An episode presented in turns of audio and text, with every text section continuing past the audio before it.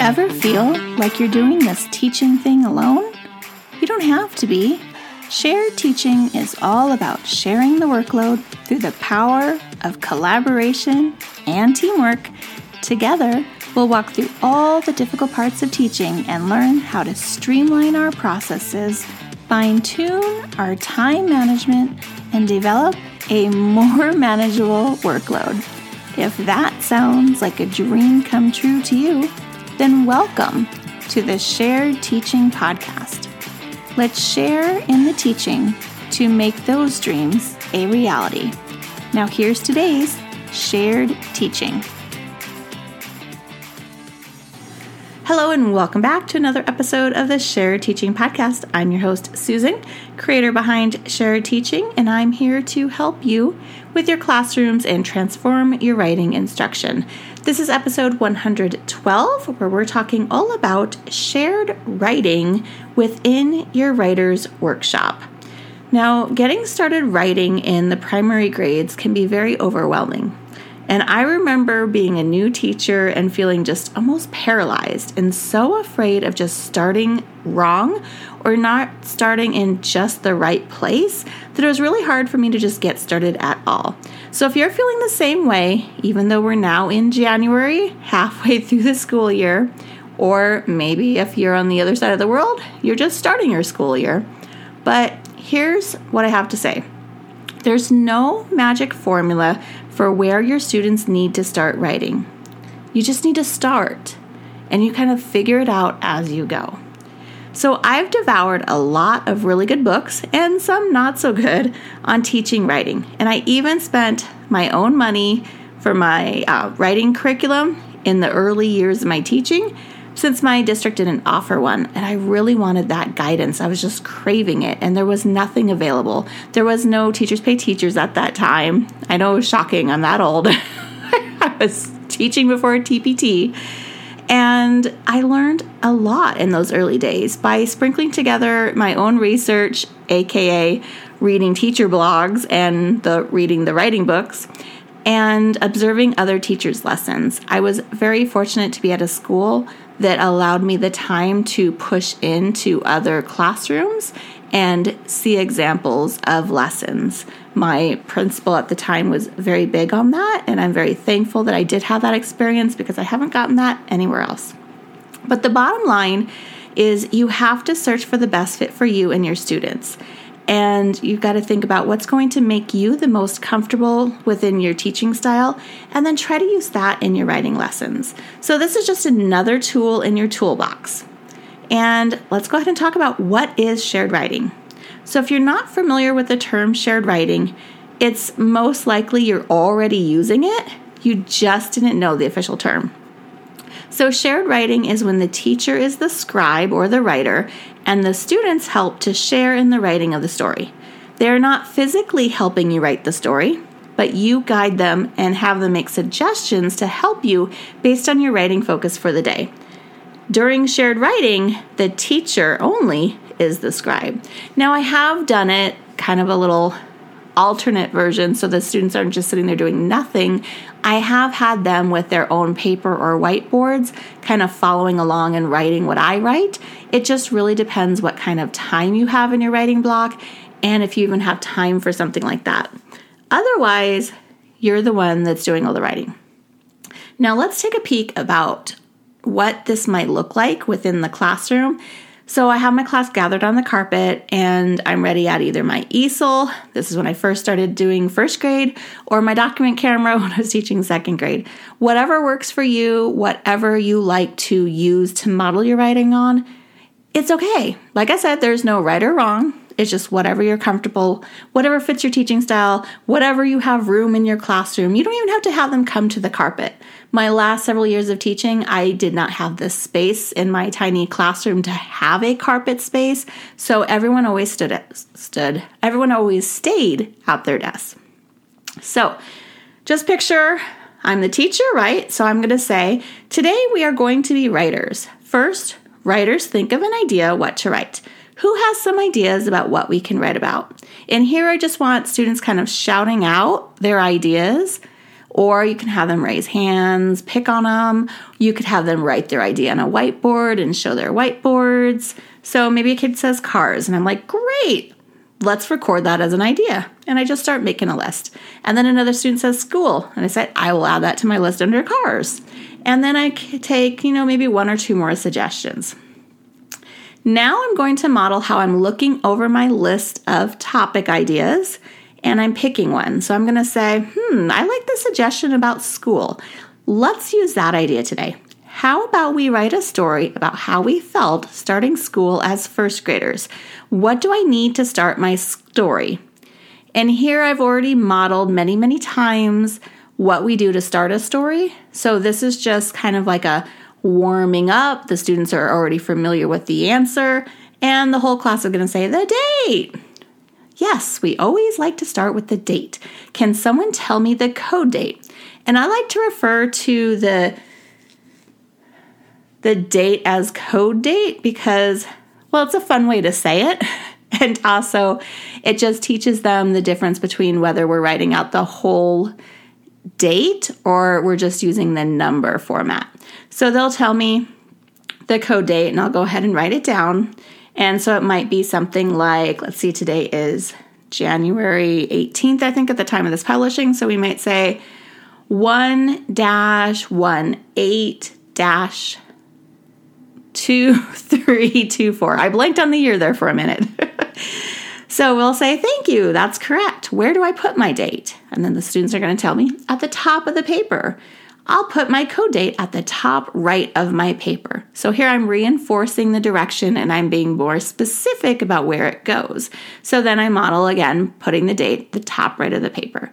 And so this is going to continue until the story is complete. So the focus of the lesson might be about how we're setting up our paper and generating an idea list, which is a review from previous lessons. So maybe we talked before about creating an idea list, picking an idea from that list, and now we're writing our story. And then I might stop there. I might start the first sentence and then release the students. Remember, you do not have to do a complete writing piece with your students every single time you sit down to model a lesson with them. You want them to get the meat of what you want to teach them, which in this case is generating a quick list, picking an idea, and getting started. So that's where I'm going to stop my lesson. Now, why should we use shared writing? So, shared writing, I feel, is a great tool to use in the beginning of the year. Even though this is not being released in the beginning of the year, it's still quite useful. So, if you've been struggling up to this point, or maybe you've been um, kind of like shoving writing under the rug, oh, look at that. Oh, darn, we ran out of time for writing again. Oh, man, I feel so sad, right? And then the class just doesn't get a writing for the day. If that's you, it's okay. We can do better now. You have me to help you. So, shared writing is going to be used when you see very reluctant writers. Maybe after 20 minutes of independent writing time, there's nothing on their papers. Or maybe they have a really elaborate picture, lots of colors, lots of details, lots of labeling, or not and then there's no actual words on the paper. There's no story to go with it. Producing a piece of shared writing together kind of takes the pressure off of these students that just don't know how to begin. And it's okay if they copy your writing the first few times because at least they're getting that practice of writing it down. How do they form their letters? Where do the sentences look like? How do I put my punctuation? And they're getting some kind of practice. And eventually you want them to release and do their own sentences. But if the first few times they're copying you, it's okay. It's not a big deal. At least they're putting something down, whereas before they didn't, right? So I call that a win. So if this is your class and it's sounding familiar, then you want to use shared writing. Maybe your students are lacking the phonics knowledge to actually put those letters together to write what they want to be able to write. Maybe they have a really horrible pencil grip and they can't comfortably make marks on the paper. Maybe they don't even know that they're supposed to make marks on the paper. Now, hopefully, if you're listening to this podcast, you're somewhere between first and third grade and you don't usually have those issues, but maybe you do. I mean, COVID really set a lot of our students back. So maybe you are seeing this in your second grade classroom. So your students really need to be shown a good example, a model of how to get started. You're going to walk them through the process. You're going to tell them this is how we start. You're going to be very explicit. I teach my students that we always start by writing our code date at the top right of the paper. Or you can have them use a date stamp, but they just collect the stamp, they make sure they stamp their paper, it goes around the room. But at least give them the structure that they really crave because that's what they want. They just need to be shown what to do. They need that consistency of how to do it. Now, I'm not saying doing a writing prompt every day. There's a whole nother podcast episode on that. But you do want to make sure that some form of how you're writing, like you're going through that writing process and they understand, oh, I do my ideas and make a plan. Oh, now I write today. Oh, after I'm done writing, I'm going to work with my partner and I'm going to try to revise and edit my writing. Oh, and now maybe I can choose when to publish or I start a new story because I'm not ready to publish any of them and I don't like them enough to publish anyone. You want to make sure you're building that into your writing. As a side note, I like having them put the date because then it gives me an idea of how long it's taking them to write one story. So, those friends that kind of slip through the cracks because they've been writing the same story for a week and you've been too busy focusing on little Johnny over here. I'm sorry if I always use Johnny, it's just the name that always pops into my head. But you're too focused on working with him over in the corner every day because he's struggling to get those sounds on paper, right? Sounds into letters and then on the paper so you don't notice that our other little friends over here playing around and doesn't have anything for like a week. Putting the date allows you to quickly glance while you're meeting with them to see, like, oh, hey, this piece is um, from August, it's January. Like, what's going on, right? So, shared writing works well for all grades, I believe, and it's really easy to tweak to suit your own purpose. Third graders also need to be shown how to set up their writing paper. And if you like to have control and consistency over that type of thing in your classroom, like I do, then you're going to want to teach those things. If you teach English language learners, ELL students, um, I can't remember the other acronyms, then shared writing is going to help build those important oral speaking skills, vocabulary, and sentence structure that is needed when writing right? Because that's part of your lesson. You're talking, you're engaging, you're telling them what you're writing down on the paper. So they're seeing that correlation from the speaking to the print. The important thing to remember is that shared writing is a strategy that can be used for any grade level. Now, the things that you need to get started with shared writing at your most basic are going to be a student, right? Paper and some kind of writing instrument, and you are in business, my friend. This is the beauty of teaching writing. But beyond the obvious basics, you're also going to need to have a teaching focus for the day or even the week. What specific skill or strategy do your students need to learn right now? Are you going to be focusing on one type of genre? What is something about that genre that you want to highlight for your students? For example, if you're teaching informational text, you might be focusing a few days on headings and subheadings, because that can be kind of a tricky point. The time you need to spend on a topic or teaching focus, let's see. Uh, when I'm mapping out my lessons, I like to make sure I give plenty of time for my students to really get a handle on the writing topic or the teaching focus before I move on right? But sometimes we don't have that luxury. I've been very fortunate in my teaching career to usually have that flexibility in time and spend several days on one thing before pushing on to the next outcome to be covered. At least in writing, it doesn't usually ever happen in math or, you know, reading, but writing kind of gives you a lot more flexibility because usually you don't have a set curriculum that is being mandated to you like, oh, day one must be this, day two must be this, right? So you have a little bit more of that wiggle room. Now, if you can, you're going to try to listen to what your students need, or at least watch, I guess, for what your students need. Do they need to, or did they already get how to make a list after a day or two? Then great, it's time to move on and teach something else. If they're really struggling on topic selection, you might want to spend a couple more days on it and then revisit it often throughout each week or even move it on to your writing center for extra practice, right? That's always an option too. If they're not getting it within the lesson, move it to a center so they still can continue practicing that skill and you're moving on with the rest of the class at different lessons. Just because a writing program or a scope and sequence says it takes 10 days doesn't mean it has to, right? Unless your district is demanding and very strict and they want adherence to that, then I say just use it as a guideline and move on when your students show you they're ready. You are the best person for determining what your students need. Don't forget that.